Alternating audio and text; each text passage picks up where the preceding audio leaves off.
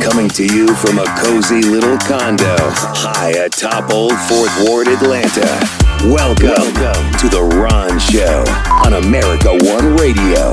Here's your host, Ron Roberts. And a good Thursday to you wherever you may be listening, whether it's the America One Radio app, AmericaOneRadio.com, or the podcast platform of your preference. I do appreciate you tuning in. Today, the Supreme Court undid decades of at least an attempt to level the educational and employment playing field in these United States. The court, in its current makeup, tainted by imbalance done willfully and on purpose by filibuster during the Obama presidency, only to disavow that new precedence, thank you, Mitch McConnell, under Donald Trump. Never mind the tainted electoral college with our congressional gerrymandered imbalances throughout these United States, netting a minority party at least two terms of the last eight not chosen by the will of the majority in these United States, despite losing seven of the last eight popular votes dating back to 1992. Instead, a two third majority conservative Supreme Court exists for us to have to endure decisions like today. Today, the U.S. Supreme Court struck down affirmative action. At least the programs at the University of North Carolina and in Harvard. Conservatives are hailing this as a major victory. The court ruling in that 6 3 conservative vein that both programs violate equal protection clause in the U.S. Constitution and is therefore unlawful. But make no mistake, the U.S. Supreme Court did not get rid of all affirmative action. When you consider legacy students, students of parents who donated, those with recommendations will still get those advantages. Those are advantages, by the way, that people of color and students with lineages that don't go very far back in these United States, for whatever reason, don't enjoy. That's an affirmative action. That is an imbalance that the Supreme Court didn't touch. And in the case of Harvard University, by the way, they did this study that found that 43% of white students at Harvard are either legacy athletes, related to donors, or staff. 43, nearly half of the white students at Harvard University enjoyed some form of affirmative action that did not get stricken down today by the U.S. Supreme Court. Earlier today, I spoke with Richard Rose, president of the Atlanta chapter of the NAACP, for his reaction via Zoom. Here's that conversation. Mr. Rose, thanks for joining the Ron Show. Quite well. Thank you for inviting me. Mr. Rose, does today's Supreme Court decision surprise you in any way? Well, it's not surprising. Uh, this court is now stacked with uh, people who, um, justices who don't recognize the realities of America. Hmm. Uh, you know, starting with Clarence Thomas, who benefited all the way from affirmative action, uh, even to undergrad, graduate school, law school, uh, but still would deny those opportunities to uh, people who have grown up uh, under generational uh, poverty, generational oppression. So it's a travesty for America.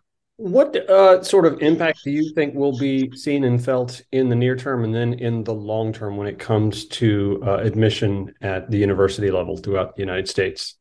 Well, we, we will probably go back to the results of the 50s, you know, when there were very few people of color and in all of the institutions. Ironically, uh, this came about from a suit by Asian students who will also be affected now. And they the Asian population of America has benefited from the civil rights movement uh, by Black people from the 50s and 60s. Mm. And so uh, systemic oppression has the effect uh, when there are limited resources, then those uh, oppressed classes tend to uh, fight among themselves.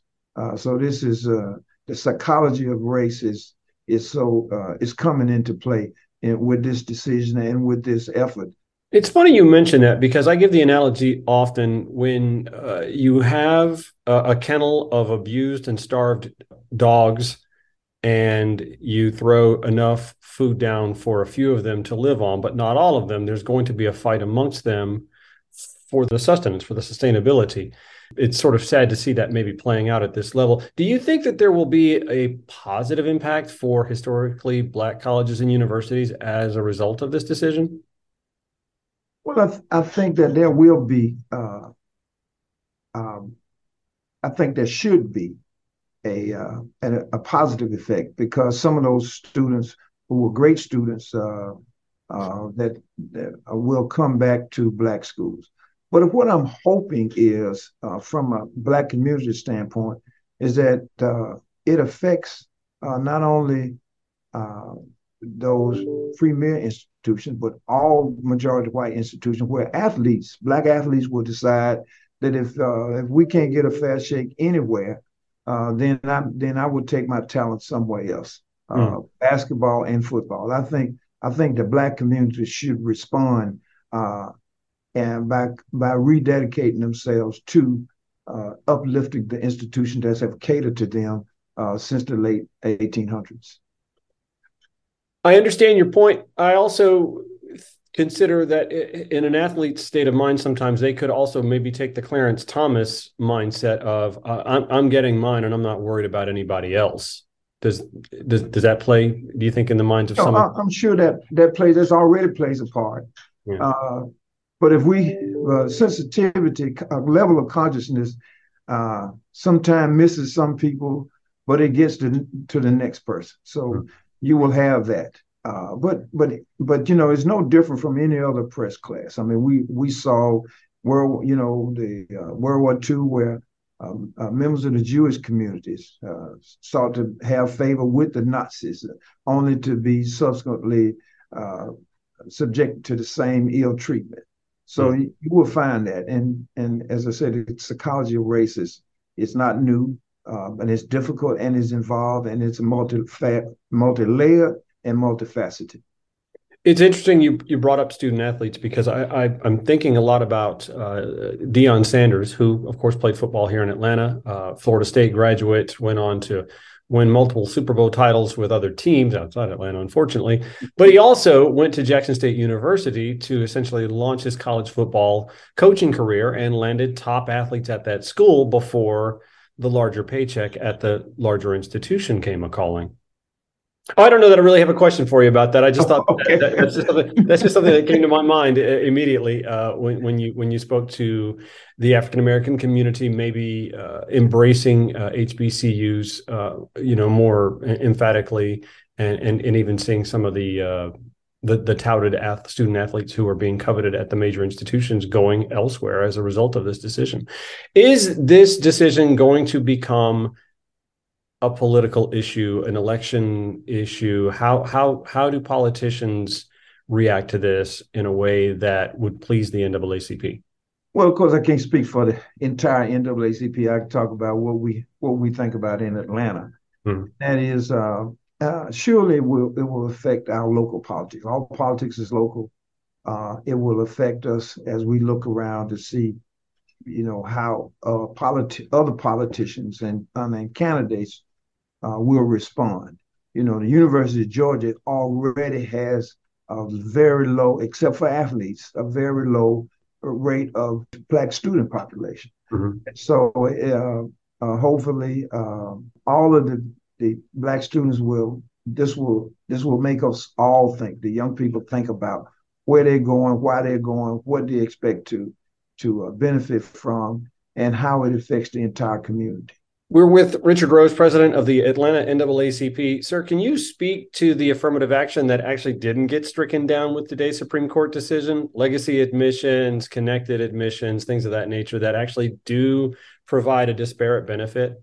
And and that is probably one of the most egregious thing about it, and that is legacy admissions are discriminatory on their face. Mm-hmm. And so when you when the majority of the graduates of these uh, institutions are white, then when you add legacy on that, you ensure that the next majority that it will continue um, uh, of uh, predominant white institutions uh, who just have a sprinkle of graduates who who may you know have children who can uh, be admitted under the legacy provisions. Uh, it is a it is a very it's a horrendous decision from a horrendous court. I mean, you know, we, we just you know last year the Dobbs decision, it ignores the realities of America, the realities of race and class and economics uh, altogether. I, I, would also argue that it ignores the history, the history that the conservative movement is seeking to bury by pushing back on uh, critical race theory or even just teaching a true history of the United States when it comes to civil rights and uh, biases and codified uh, means for biases and oppression. Uh, to to to to keep legacy admissions on the table is to ignore the fact that for most of this nation's existence, there could be no legacy admission for people of color because there was no admission for people of color for most uh, again of these institutions and this nation's history. Well, correct. And and when you look at Georgia, for example, the first public high school for black students was not open until 1924, right here in, mm-hmm. in Georgia. Mm-hmm. 1924, uh, City of Atlanta opened Booker T. Washington High School, which was the only at that time the only uh, public high school for black students in the state. Mm-hmm. And so uh, from 1924, you know, what kind of legacy could be created uh, if you couldn't get to high school till 20, 1924? Now, the for- fortunate thing is uh, HBCUs had high school components and that continued to uh, provide edu- uh, opportunities for education from, from the point of emancipation. Atlanta University, now Clark Atlanta University, for example, not only had a high school component, they had a an elementary school component, which is now Oglethorpe School over uh, near the Atlanta University Center. Well, also there's this. I mean, it wasn't until 1961 that an African American student was even allowed on the campus of the University of Georgia. There can be not much of a legacy when you can only go back, say, three generations, comparable to a dozen generations for white students. Correct. Uh, and, and not only in Georgia, but you know, you can multiply that across. I mean, we we know about uh, Vivian Malone in Alabama, James Meredith in at Ole Miss, and so that scenario can be played out over and over again. And North Carolina was one of the direct colleges, universities, mm-hmm. and of course, you know they didn't, they wouldn't even let, uh, admit black athletes until the late '60s. Mm.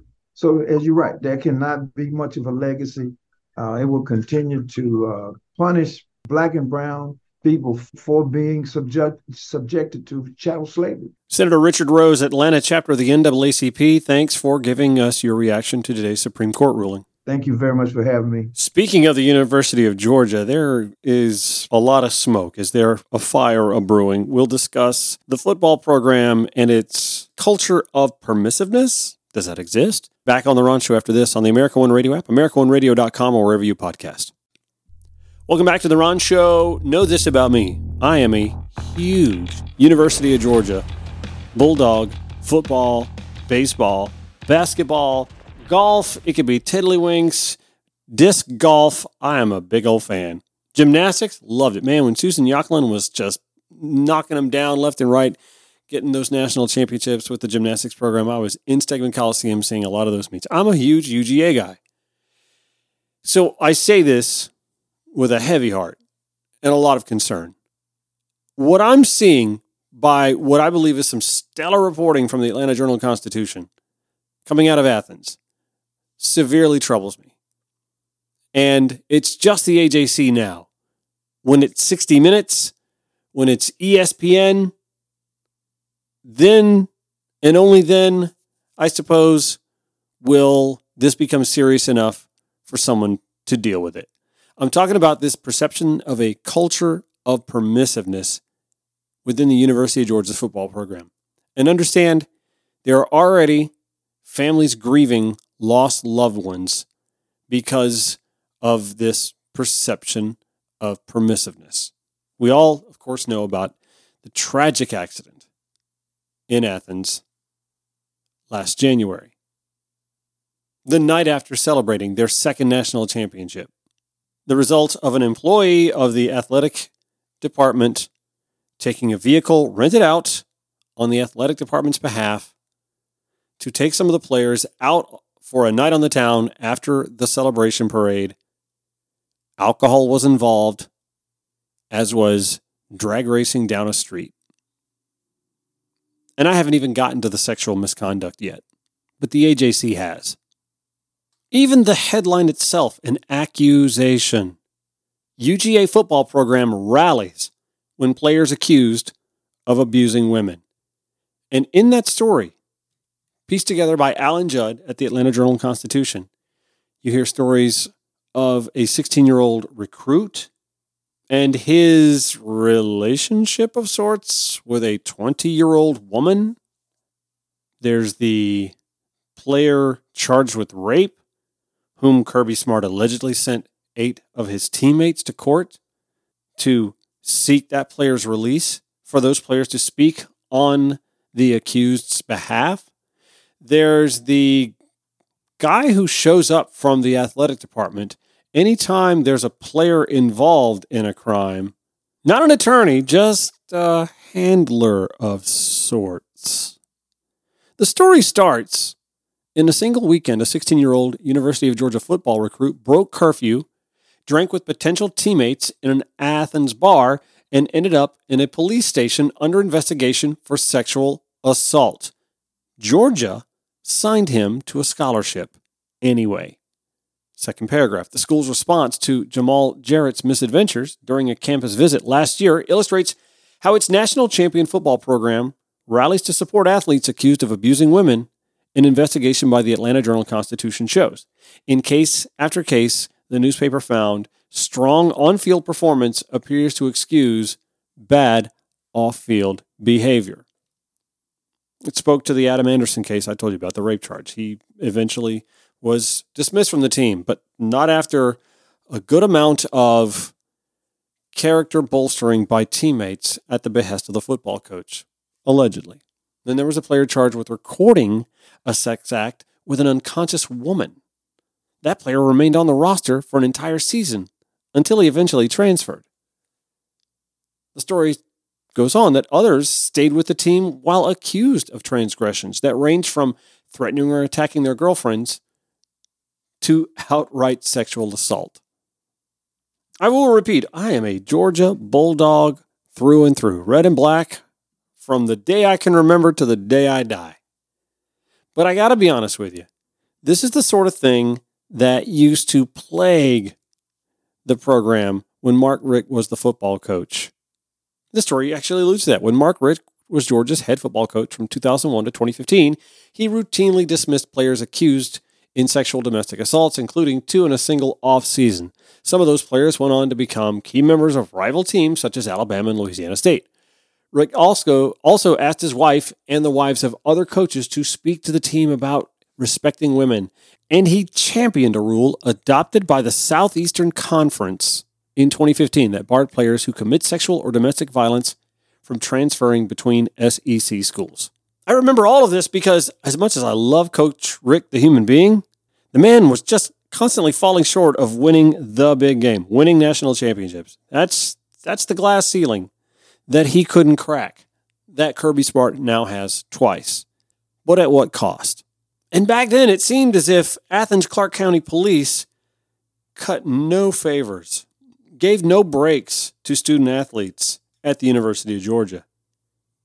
And now, the AJC, in investigating a lot of these cases, can't even come to a conclusion because Athens Clarke PD winds up letting the university handle them through a secretive discipline program that no one ever finds out the conclusion of.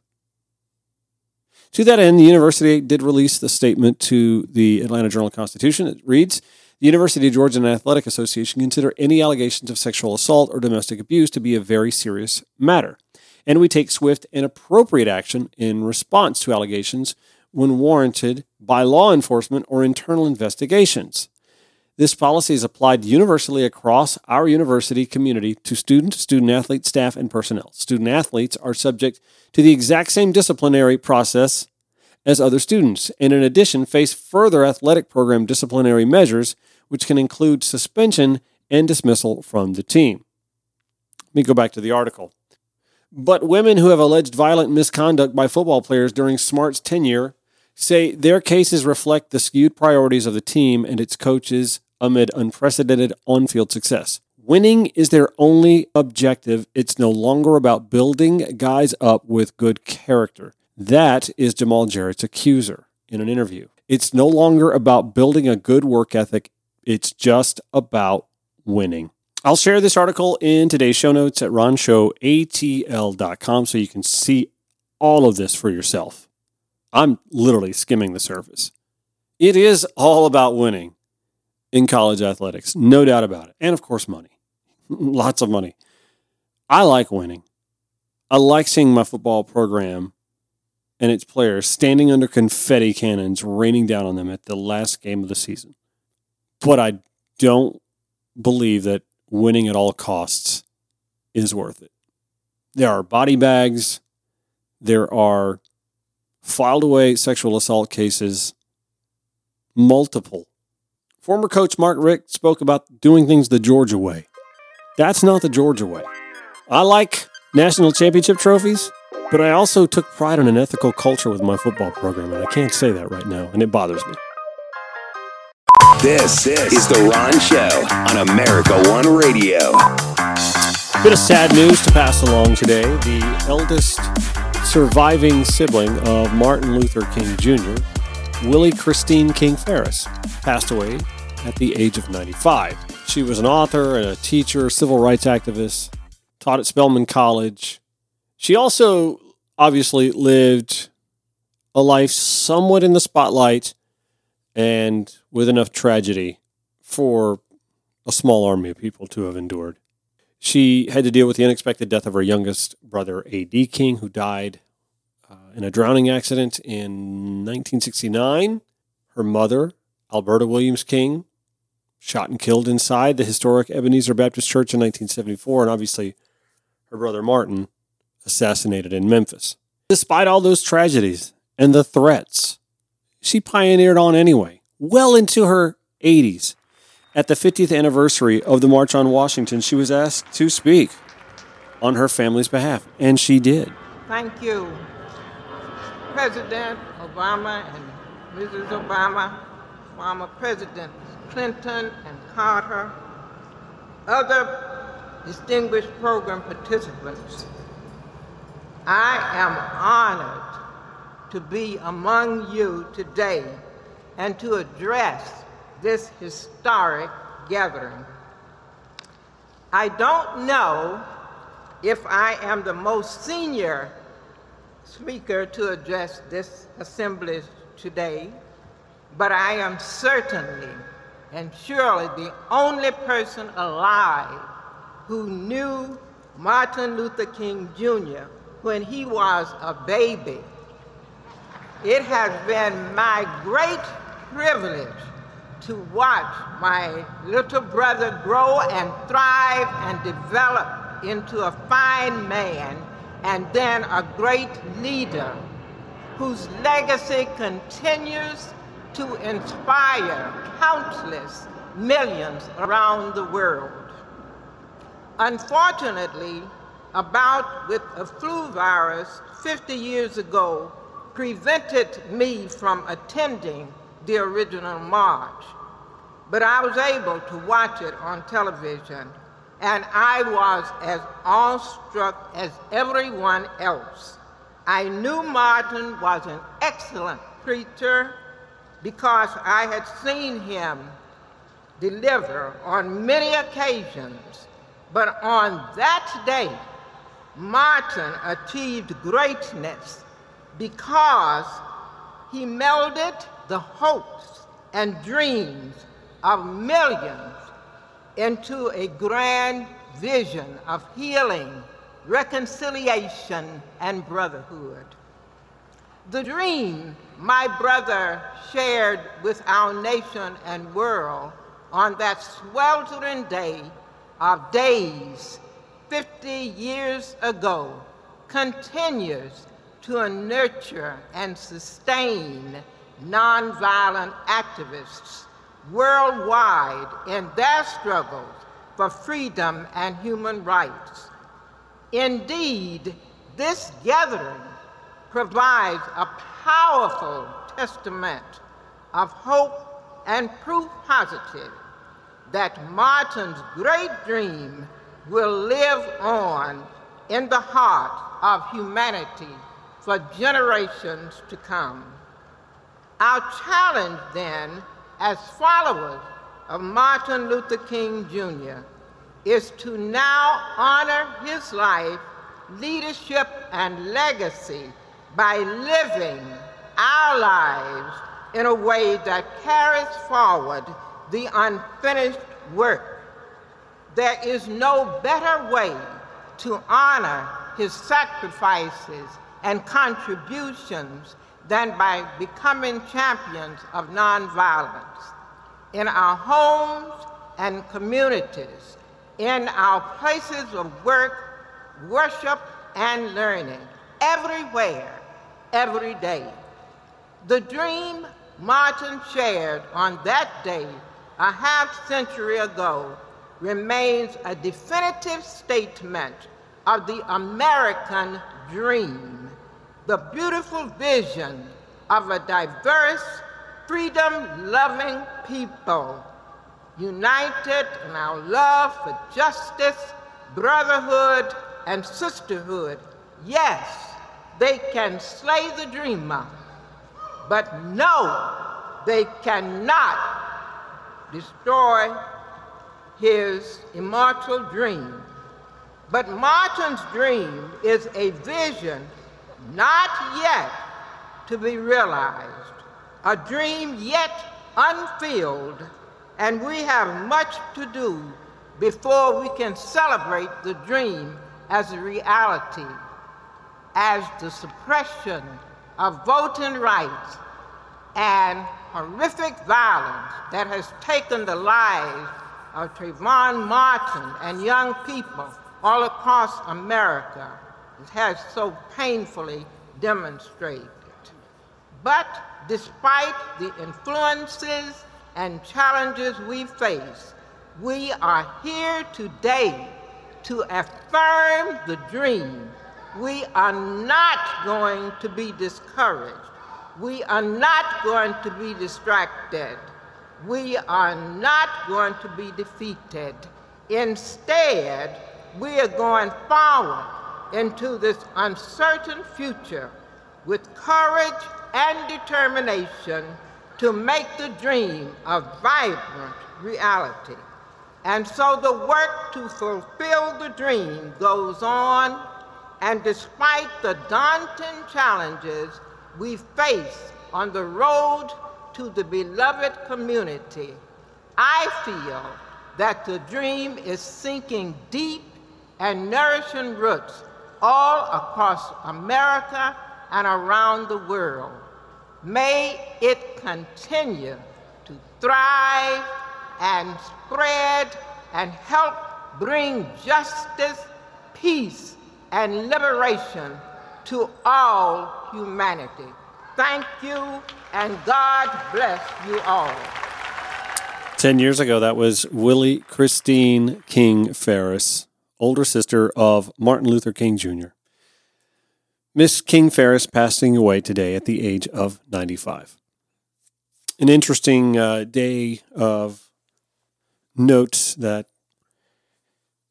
Dr. King's older sister passes on a day that the Supreme Court sheds this country of affirmative action with regard to college and university admissions.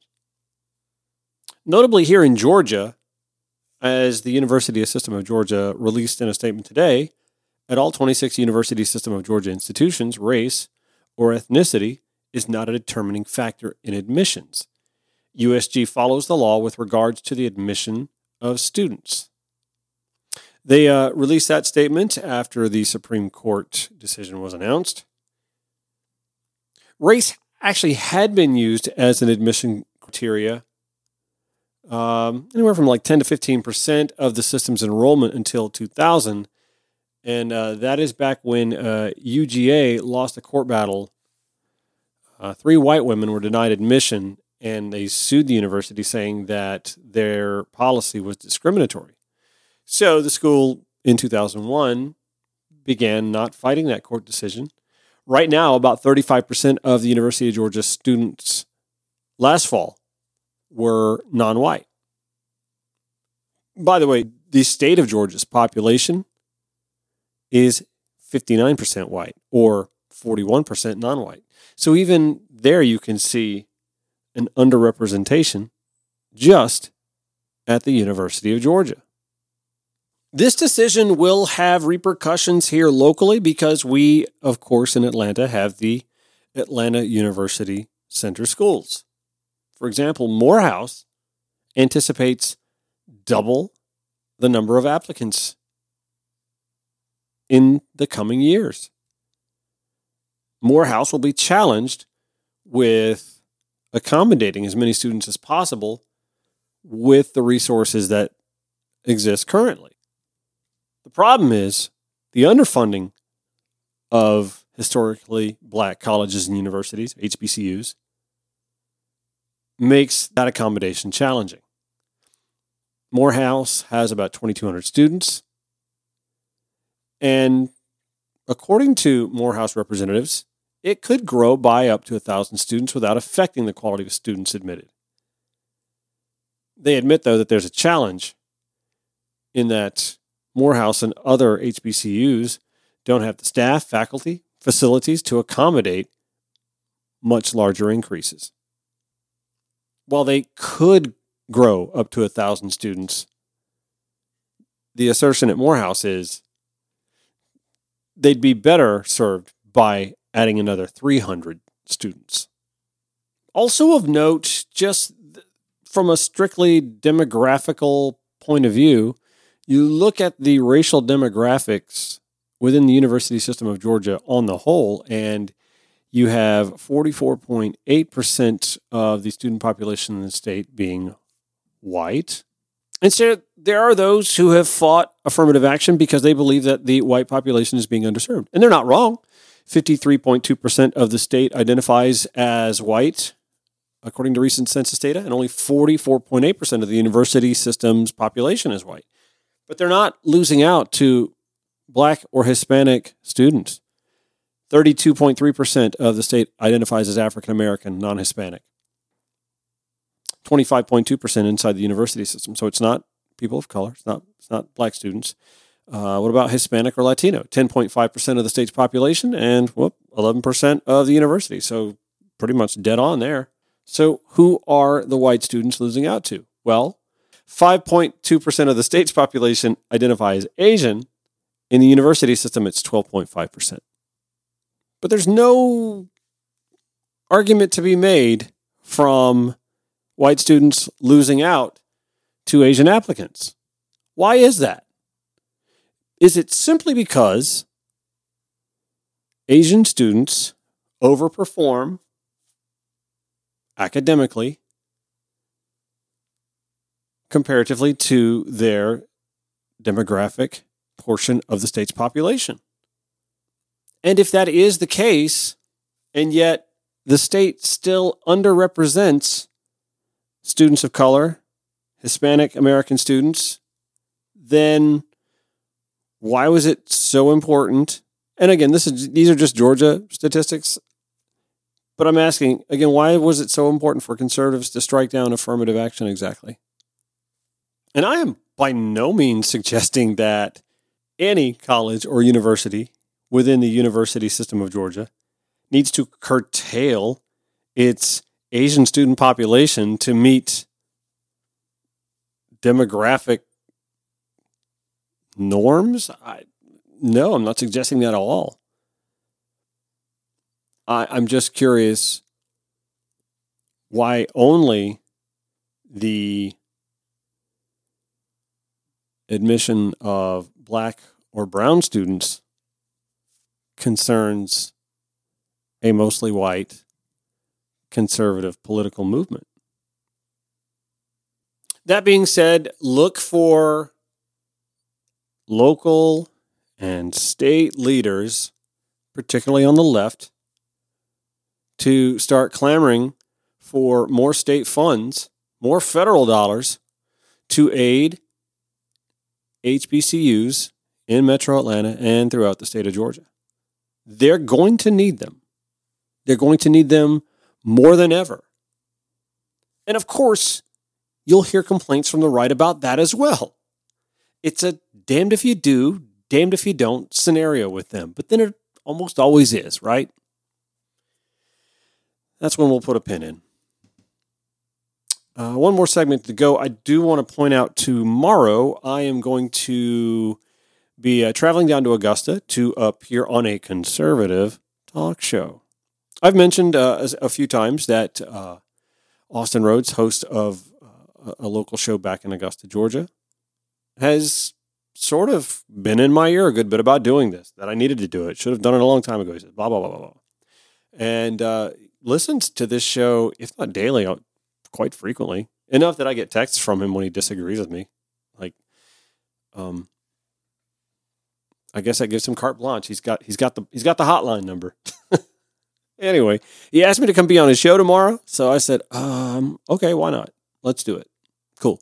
So uh, I will be on. Um, in fact, I'll put it in today's show notes. You you'll get a link at ronshowatl.com. Uh, tomorrow's show notes as well, because I'm going to go ahead and put today's show to bed. So you're going to get, what are you getting? You're getting, a, oh, Governor Pritzker's commencement speech at Northwestern. Oh, it's a gem. Can't wait to share that with you. Uh, he goes on this uh, little riff about uh, how easy it is to spot an idiot.